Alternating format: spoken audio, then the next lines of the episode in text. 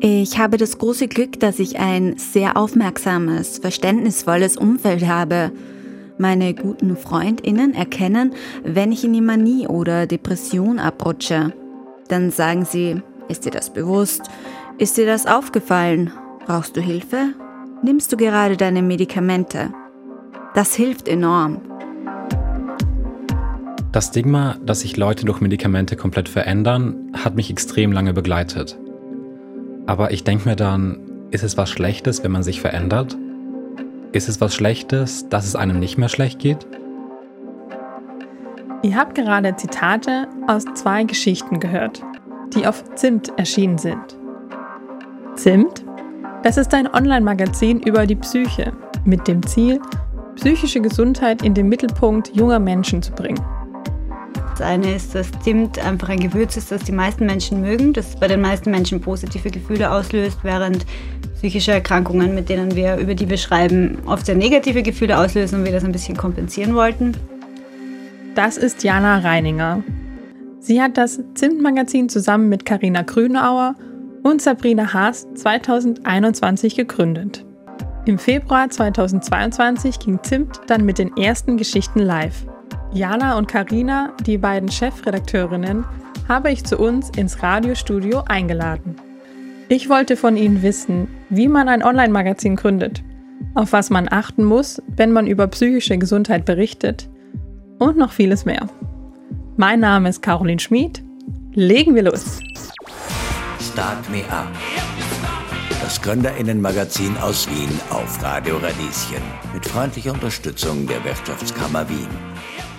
Herzlich willkommen bei uns im Studio. Ich freue mich wahnsinnig, dass ihr da seid. Ja, danke für die Einladung. Ich freue mich wahnsinnig, hier zu sein. Kann ich mich nur anschließen. ich finde den Namen sehr schön, Zimtmagazin. Wie ist der denn entstanden?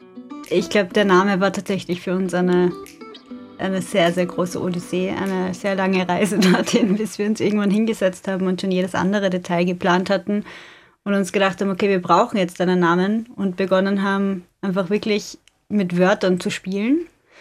Ähm, irgendwann dann bei Zimt gelandet sind und das eigentlich alle sehr schön fanden. Das hat mehrere Gründe. Das eine ist, dass Zimt einfach ein Gewürz ist, das die meisten Menschen mögen, das bei den meisten Menschen positive Gefühle auslöst, während psychische Erkrankungen, mit denen wir, über die wir schreiben, oft sehr negative Gefühle auslösen und wir das ein bisschen kompensieren wollten. Wir sind in weiterer Folge drauf gekommen, dass Zimt außerdem ein Heilgewürz ist, was auch gut passt. Und dass Zimt als abwertender Begriff auch verwendet wird in irgendeiner bestimmten deutschen Region für Menschen, die anders sind oder schwierig sind. Wirklich? Das heißt, es passt auf sehr vielen Ebenen. Also der klassische Begriff ist Zimtzicke. Kennst du nicht? Zimtzicke? Genau. Zimtzicke ist nämlich eben für schwierige Frauen, die unbequem sind und die ja, ja, und dann hat aber unsere Kollegin auch gemeint, das gibt es auch für, gar nicht nur für Frauen, sondern grundsätzlich ja. der Begriff zimtig. Also ich habe es jetzt aktiv nicht gewusst, aber wenn du jetzt so sagst, ah, der ist aber ganz schön zimtig, ich hätte gewusst, was gemeint ist. Der ist schwierig, der ist doof, der ist anders, ja. Und ja. Zimtzicke, ja, voll. Es das gab noch einen glaub, vierten Grund, den ja. habe ich vergessen. Das macht, das sind ja schon richtig gute drei Gründe. Was ist denn das Zimtmagazin? Zimt ist das Magazin über die Psyche. Es geht bei uns um eine Entstigmatisierung und eine Aufklärung psychischer Erkrankungen. Also wir versuchen im Grunde sehr niederschwellig mit einfacher Sprache Leuten zu erklären, was diverse Symptome, was diverse Situationen auch einfach sind, ohne das jetzt als Erkrankung oder Störung werten zu wollen, weil psychische Erkrankungen im Bildungssystem einfach nicht verankert sind und obwohl jeder zweite junge Mensch Anzeichen von Depressionen, Schlafstörungen, Ängsten etc. hat, weiß kaum jemand was darüber. Also wir arbeiten ganz viel mit persönlichen Porträts, mit persönlichen Lebensgeschichten von Menschen, damit Leute, die auch einfach keine Worte dafür haben, vielleicht auch mal erkennen können, oh, das kenne ich irgendwoher. So vor allem eben dieses sich wiederfinden, finde ich äh, in den Lebensgeschichten immer sehr schön, weil es gibt sehr viele Blickwinkel, Situationen für ein und dasselbe. Ja, so ganz oft fühlt man sich dann einfach in, in einer gewissen Gemeinschaft dann aufgehoben, wenn man darüber liest. Also eben gar nicht, dass man jetzt das Gefühl hat, man geht jetzt auf eine Seite, wo es um psychische Erkrankungen geht, wo ich jetzt gleich direkt mal den Psychiater hinten im Hinterkopf habe, sondern tatsächlich, wo es darum geht, einfach nur mal was zu lesen und sich mit dem Gefühl aufgehoben zu fühlen. Und ich glaube, ganz wichtig ist auch, wir verweisen auch immer wieder darauf, dass man bei gewissen Anzeichen zum Arzt gehen soll. Wir sind keine PsychotherapeutInnen oder PsychiaterInnen, wir sind JournalistInnen. Wir haben zwar eine Psychologin, die unsere Inhalte immer wieder prüft, aber wir machen Aufklärung, wir machen Recherchen, wir machen keine medizinische Arbeit. Wie ist denn die Idee dazu entstanden? Ich habe mich immer auch aus persönlichen Gründen, ich glaube, das ist, warum die meisten Leute sich mit Psychologie auseinandersetzen, aus persönlichen Gründen sehr für psychologische Themen interessiert. Ich habe mich immer sehr viel damit auseinandergesetzt. Ich habe als Hobby auch einfach immer ganz viel darüber gelesen und in Gesprächen mit Freundinnen und anderen Menschen immer wieder gemerkt, oh, da gibt es so viele Sachen, die so vielen Leuten nicht klar sind oder so viele Fragezeichen, so viele Sachen, die wir nicht wissen. Ich habe dann vor ein paar Jahren begonnen, bei ein paar Magazinen und Zeitungen über diverse Themen zu schreiben und war immer wieder ein bisschen vor den Kopf gestoßen, was für Pitches auch abgelehnt wurden, wie wenig Interesse daran bestand. Dann ist Corona gekommen und mit Corona war das Thema plötzlich sehr zentral. Ähm, und ich hatte davor aber schon immer wieder das Gefühl, vielleicht sollte man mehr dazu machen, vielleicht irgendwann mal was Größeres dazu machen, irgendein Projekt, wo man viele Leute vorstellt. Ich hatte so viele Rechercheergebnisse, die ich nie fertig verarbeitet habe. Und mit Corona ist die Situation dann irgendwie dringlicher geworden im Auge der Öffentlichkeit und für mich dann auch umso mehr Ansporn, da jetzt was zu machen. Und ich habe dann meine Kolleginnen gesucht und gefunden und bin bis heute sehr glücklich darüber. Von der Idee bis zur ersten Veröffentlichung des ersten Beitrages. Wie viele Schritte waren da nötig? Was war da? Wie lange hat es gedauert? Ich glaube, die Schritte können wir nicht die zählen. Die Schritte können wir nicht zählen. Das waren, das waren echt viele. So viele kleine Schritte ja. auch, gemeinsam ja. und einzeln. Und wir haben uns sehr oft getroffen und haben wirklich minutiös alles Mögliche besprochen. Also wirklich von eben jetzt die Namensfindung mal dahingestellt, aber auch so die Optik, dann äh, Farbschattierung, die Moods, dann natürlich äh, Redaktionssitzungen, wo es dann um die Inhalte geht. Ähm, Grundwerte, Redaktionsstatuten, Grund was ist uns genau. wichtig, wie reden wir über Menschen, wie gendern wir, eh klar, ja. welche Farben verwenden wir, welche Schriftart, ja. welche äh, was wollen wir wann, wie oft rausbringen, wen lassen wir zu Wort kommen, etc. Ich glaube, ich habe begonnen. Welche Kanäle, und so weit, dass uns von ExpertInnenseite schon geraten wurde, okay, ihr solltet einfach mal anfangen. ich habe begonnen, glaube ich, ein halbes, dreiviertel Jahr, bevor ich euch gefunden habe, habe ich begonnen, mir so die ersten Gedanken drum zu machen, ohne dass das jetzt wirklich strategische Gedanken waren oder jetzt wirklich so ein Ding. Und dann circa ein Dreivierteljahr später mal begonnen, alles zu Papier zu schreiben. Das war im April 2021. Mhm. Da habe ich dann meine beiden Kolleginnen gefunden. Und dann haben wir begonnen, uns ja, da haben wir uns regelmäßig dann sehr viel zusammenzusetzen. Zusammengesetzt, genau. Und online gegangen sind wir im Februar 2022. Also wir haben ein Dreivierteljahr intensiv daran gearbeitet. Wie gründet man ein Magazin? Was muss denn passieren, so handwerkliche Schritte? Also ich glaube, es kommt mal ganz drauf an, ist es ein Online-Magazin oder ein Print-Magazin. Mhm. Wir haben uns den Weg mit dem Online-Magazin insoweit einfacher gemacht, weil wir halt den ganzen Druck nicht haben und weil man einfach sehr schnell arbeiten kann. Auf der anderen Seite. Aber auch von der Zielgruppe her ja. ist es für uns einfach viel passender, dass wir jetzt nicht unbedingt so fixiert sind auf eine Printausgabe, sondern dass wir halt sagen, es ist immer verfügbar jeder kann jederzeit darauf zugreifen und eben auch über unsere Kanäle, also eben wir sind hauptsächlich auf Instagram, aber auch auf TikTok ähm, unterwegs und darüber macht es einfach viel mehr Sinn, dann auch tatsächlich nicht zu sagen, ihr kauft unsere Ausgabe jetzt irgendwo oder bestellt sie euch nach Hause, aber ja, und ich glaube, ich muss mich auch selber korrigieren. Einfacher ist nicht das richtige Wort, weil wir, wir arbeiten dafür multimedial was bedeutet, dass wir da einen großen Workload zu bewältigen haben. Aber zurück zur Frage, was benötigt. Ich glaube, ganz dringend ist, dass es dass mehrere Personen mitarbeiten, die sehr engagiert und sehr ambitioniert sind, die bereit sind, über Zeiten auch mit wenig Geld zu arbeiten, weil der Journalismus einfach schlecht finanziert ist und die verschiedene Kompetenzen haben oder sehr stark daran arbeiten, mehr Kompetenzen auch zu erwerben. Ist es für jeden immer verfügbar? Ist es kostenlos? Wie finanziert ihr euch denn? Es ist kostenlos, weil ein großer Teil von Menschen mit psychischen Erkrankungen einfach aus einkommensniedrigen Milieus kommt. Das heißt, für uns war es ganz wichtig, dass es jedem frei zustehen muss. Es ist tatsächlich, natürlich macht es die Geschichte ein bisschen schwierig mit der Finanzierung. Wir haben bis jetzt Förderungen bekommen, ähm, Journalismusförderungen. Wir haben mit diversen kleineren Förderungen auf Bezirksebene etc. gearbeitet. Und wir haben ein Mitgliedschaftssystem. Das heißt, einige unserer LeserInnen sind schon dabei. Da kann man einfach mitzahlen, soweit man möchte, zwischen 2,50 Euro im Monat und, weiß nicht, das geht drauf. Man kann zahlen, so viel man will. Aber es beginnt ganz klein. Und wir arbeiten jetzt momentan auch sehr daran, dass wir diverse Sponsorings an Land ziehen, wobei das sehr schwierig ist, weil wir da sehr darauf achten, wen wir dabei haben wollen und wer nicht. Wie findet ihr denn eure Geschichten? Wir finden sie natürlich total spannend. Nein, wie wir sie finden, also wir werden tatsächlich auch von potenziellen Autorinnen zum einen angeschrieben, die dann selbst was dazu, also selbst so schreiben wollen oder aber halt natürlich uns auch sagen, so schau mal, ich habe die und die Erfahrung gemacht, vielleicht ist das interessant für euch. Ich glaube, grundlegend haben wir uns mal hingesetzt und das ganze Jahr geplant, wann wir welches Thema machen wollen. Genau, das mal als Gerüst genau. auf jeden Fall. Die meisten und Themen haben sich in die Länge gezogen, sodass ein paar entfallen sind und auf nächstes Jahr verschoben wurden. Ja, aber wir haben einfach dazu auch so viel Material dann zwischenzeitlich ja. bekommen, dass, dass sich das einfach so gut ergeben hat, dass es sich noch in die Länge ja. zieht. Ich glaube, was spannend ist, ist bei der, bei der ersten Recherche zu Antidepressiva habe ich mal auf meinem privaten Kanal auf Instagram ausgerufen und innerhalb von den ersten zehn Minuten sind fünf Antworten eingetrudelt und innerhalb dieser 24 Stunden, wo diese Story online war, haben so viele Leute sich gemeldet. Und so ging es dann eigentlich weiter. Wir haben jetzt nie besonders lange gesucht, wo wir natürlich schon sehr gewissenhaft suchen und, und selber Recherchearbeit reinlegen, ist, wenn wir mit Expertinnen sprechen wollen. Wen wollen wir da zu Wort kommen lassen? Aber wie Karina auch schon gesagt hat, es melden sich halt ganz, ganz viele Leute, die einfach über sich erzählen wollen und das möchten wir dann auch zulassen.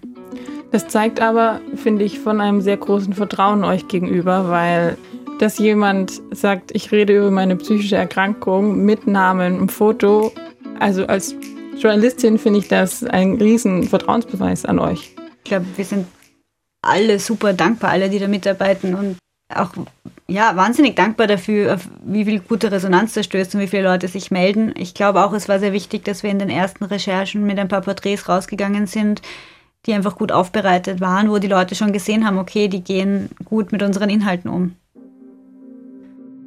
Drei Uhr morgens.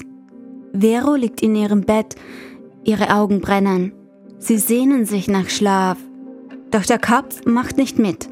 Tausend Ideen rasen durch Veros Gehirn. Keine davon kann bis morgen warten. Du musst ein Buch schreiben, zischt die Idee, und Vero sieht bereits das halbe Manuskript vor sich liegen. Du musst einen Verein gründen, um geflüchteten Frauen zu helfen, wirft sogleich die nächste Idee hinterher. Die NachbarInnen miteinander vernetzen, ein Hoffest veranstalten, Hochbeete installieren, rufen weitere Ideen im Hintergrund. Vero knipst den Lichtschalter an, zieht das Notizbuch zu sich her und fängt an, sämtliche Ideen niederzuschreiben. Sie beeilt sich, rasch zu schreiben, bevor sie die Ideen wieder verliert. Ihre Gedanken sind schneller als ihre Hand. In dieser Nacht wird sie nicht schlafen. Vielleicht wird die nächste Nacht besser, bevor die Depression sie zurück auf den Boden holt. Das ist ein Auszug eines Porträts das am 27. Mai im Zimt-Magazin veröffentlicht wurde. Es erzählt die Geschichte der 26-jährigen Veronika, die eine bipolare Störung hat. Den Text dazu hat Jana geschrieben. Ich möchte von ihr und Karina wissen, wie sie über bisherige Berichterstattungen in den Medien über psychische Gesundheit denken. Das Thema psychische Erkrankungen hat eine lange, lange Geschichte von einem Diskurs, der ganz katastrophal war und teilweise immer noch ist. Und ich glaube, es wird sehr viel, sehr viel besser seit der Corona-Krise. Aber es gibt immer noch ganz viele Sachen, die schlecht laufen. Es fängt an von jetzt gar nicht Berichterstattung, sondern wie wir im Alltag reden. Dass wir Leute als verrückt bezeichnen oder Wörter, die vielleicht harmlos erscheinen, irre. Oder mhm. wie wir über die Psychiatrie denken oder solche Sachen. Und das zieht sich natürlich durch den Journalismus, weil die Leute, die Journalismus machen, sind auch nur Menschen und sind genauso sozialisiert. Ja, und dann gibt es ganz viel Berichterstattung, wo von Gewalt berichtet wird und dann im Zusammenhang mit psychischen Erkrankungen. Und dann wird aber auch nicht genau erklärt, was für eine Diagnose oder was es damit auf sich hat. Und es wird auch nicht erklärt, dass in den meisten Fällen, wenn Menschen psychische Erkrankungen haben, überhaupt keine Gewalt passiert. Ich habe ähm, letztens eine Sendung über Suizid gemacht und mit einem von der Med-Uni gesprochen. Also es gibt ja diesen Werteffekt, den kennen wahrscheinlich viele. Es gibt aber auch den Papageno-Effekt. Also wenn positiv, also nicht positiv, aber wenn verantwortungsvoll über zum Beispiel Suizid berichtet wird und nicht so sehr auf, auf die Tat an sich, sondern mehr, dass man auch Krisenbewältigung mit reinnimmt und immer noch als Möglichkeit anbietet, dass die Suizidrate also auch zurückgeht. Es liegt sehr viel Macht in der Berichterstattung. Mhm. Und ich glaube, das ist genau, was wir bei ZIMT auch verfolgen. Dadurch, dass man die Lebenswege von vielen Menschen sieht, kann man auch sehen, was die alles überwunden haben. Wir wurden bei einem anderen Podcast, wurde uns die Frage gestellt, geben wir den Leuten Anleitungen, Rezepte, was sie machen sollen. Nein, das machen wir nicht, weil wie gesagt, wir sind keine Ärztinnen. Aber was wir machen, ist, wir zeigen, es gibt Leute, die haben den Weg rausgefunden und das ist der Papageno-Effekt. Gibt es sonst noch irgendwas, was man, was ihr sagen würdet, das muss man beachten, wenn man über psychische Gesundheit berichtet oder vielleicht auch im Privaten drüber spricht?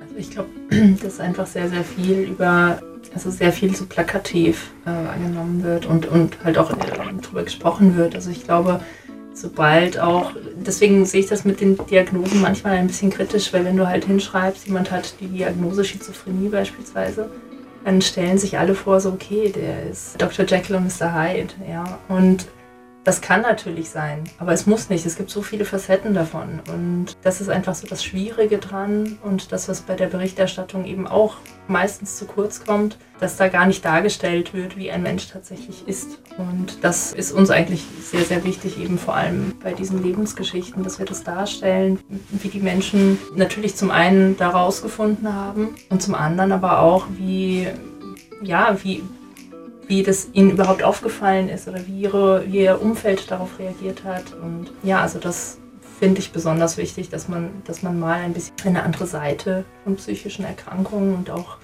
Diagnosen oder auch keinen Diagnosen zeigt. Man hat jetzt eben diesen Eindruck, dass jetzt so viel Berichterstattung stattfindet seit Corona. In Wahrheit wird meistens über Depressionen gesprochen, vielleicht mal über Ängste, Schlafstörungen es werden meistens genau die gleichen Studien einfach nur zitiert. Dann gibt es kurze Berichte darüber, dass das so ist und das war's. Und in die Tiefgründigkeit hinein geht es wenig. Und um jetzt daran anzuknüpfen, Diagnosen wie Schizophrenie etc. werden sowieso kaum thematisiert. Zugegebenermaßen haben wir auch ganz viele Depressionen und bei Schizophrenie etc. fangen wir gerade erst an, weil es da einfach auch schwierig ist, die Leute zu finden. Aber das liegt ja auch daran, dass es so wenig und schlecht thematisiert wird. Könnt ihr euch noch an die erste oder die ersten Geschichten erinnern, die im Zimt-Magazin veröffentlicht wurden? Die Geschichten waren auf jeden Fall zuerst Rita und dann Ryan. Das weiß ich, das waren die ersten zwei. Ich weiß nicht mehr, warum wir uns genau für die entschieden haben. Es gab triftige Gründe. Ich weiß, dass wir bei Nummer zwei bei Ryan ganz bewusst uns entschieden haben, relativ rasch am Anfang auch einen Mann zu Wort kommen zu lassen, weil man sieht, wenn man uns drüber scrollt, es reden Frauen grundsätzlich mittlerweile lieber mit als Männer. Da ist es immer noch ein viel größeres Tabu und wir merken das jedes Mal, wenn wir Geschichten ausspielen, wo Männer vorkommen, kommen Antworten von Männern, die äh, viel stigmatisierter wirken noch als von Frauen und oft auch viel mehr geteilt werden, diese Geschichten, als die von Frauen. Vielen, vielen Dank, dass ihr da wart und mit mir gesprochen habt. Liebe HörerInnen von diesem Podcast, ihr findet das Zimtmagazin unter zimtmagazin.at. Vielen Dank, Jana, und vielen Dank, Karina. Ja, danke dir. Start Me Up. Das Gründerinnenmagazin aus Wien auf Radio Radieschen. Jeden Montag von 10 bis 11. Alle Infos unter radio-radieschen.at.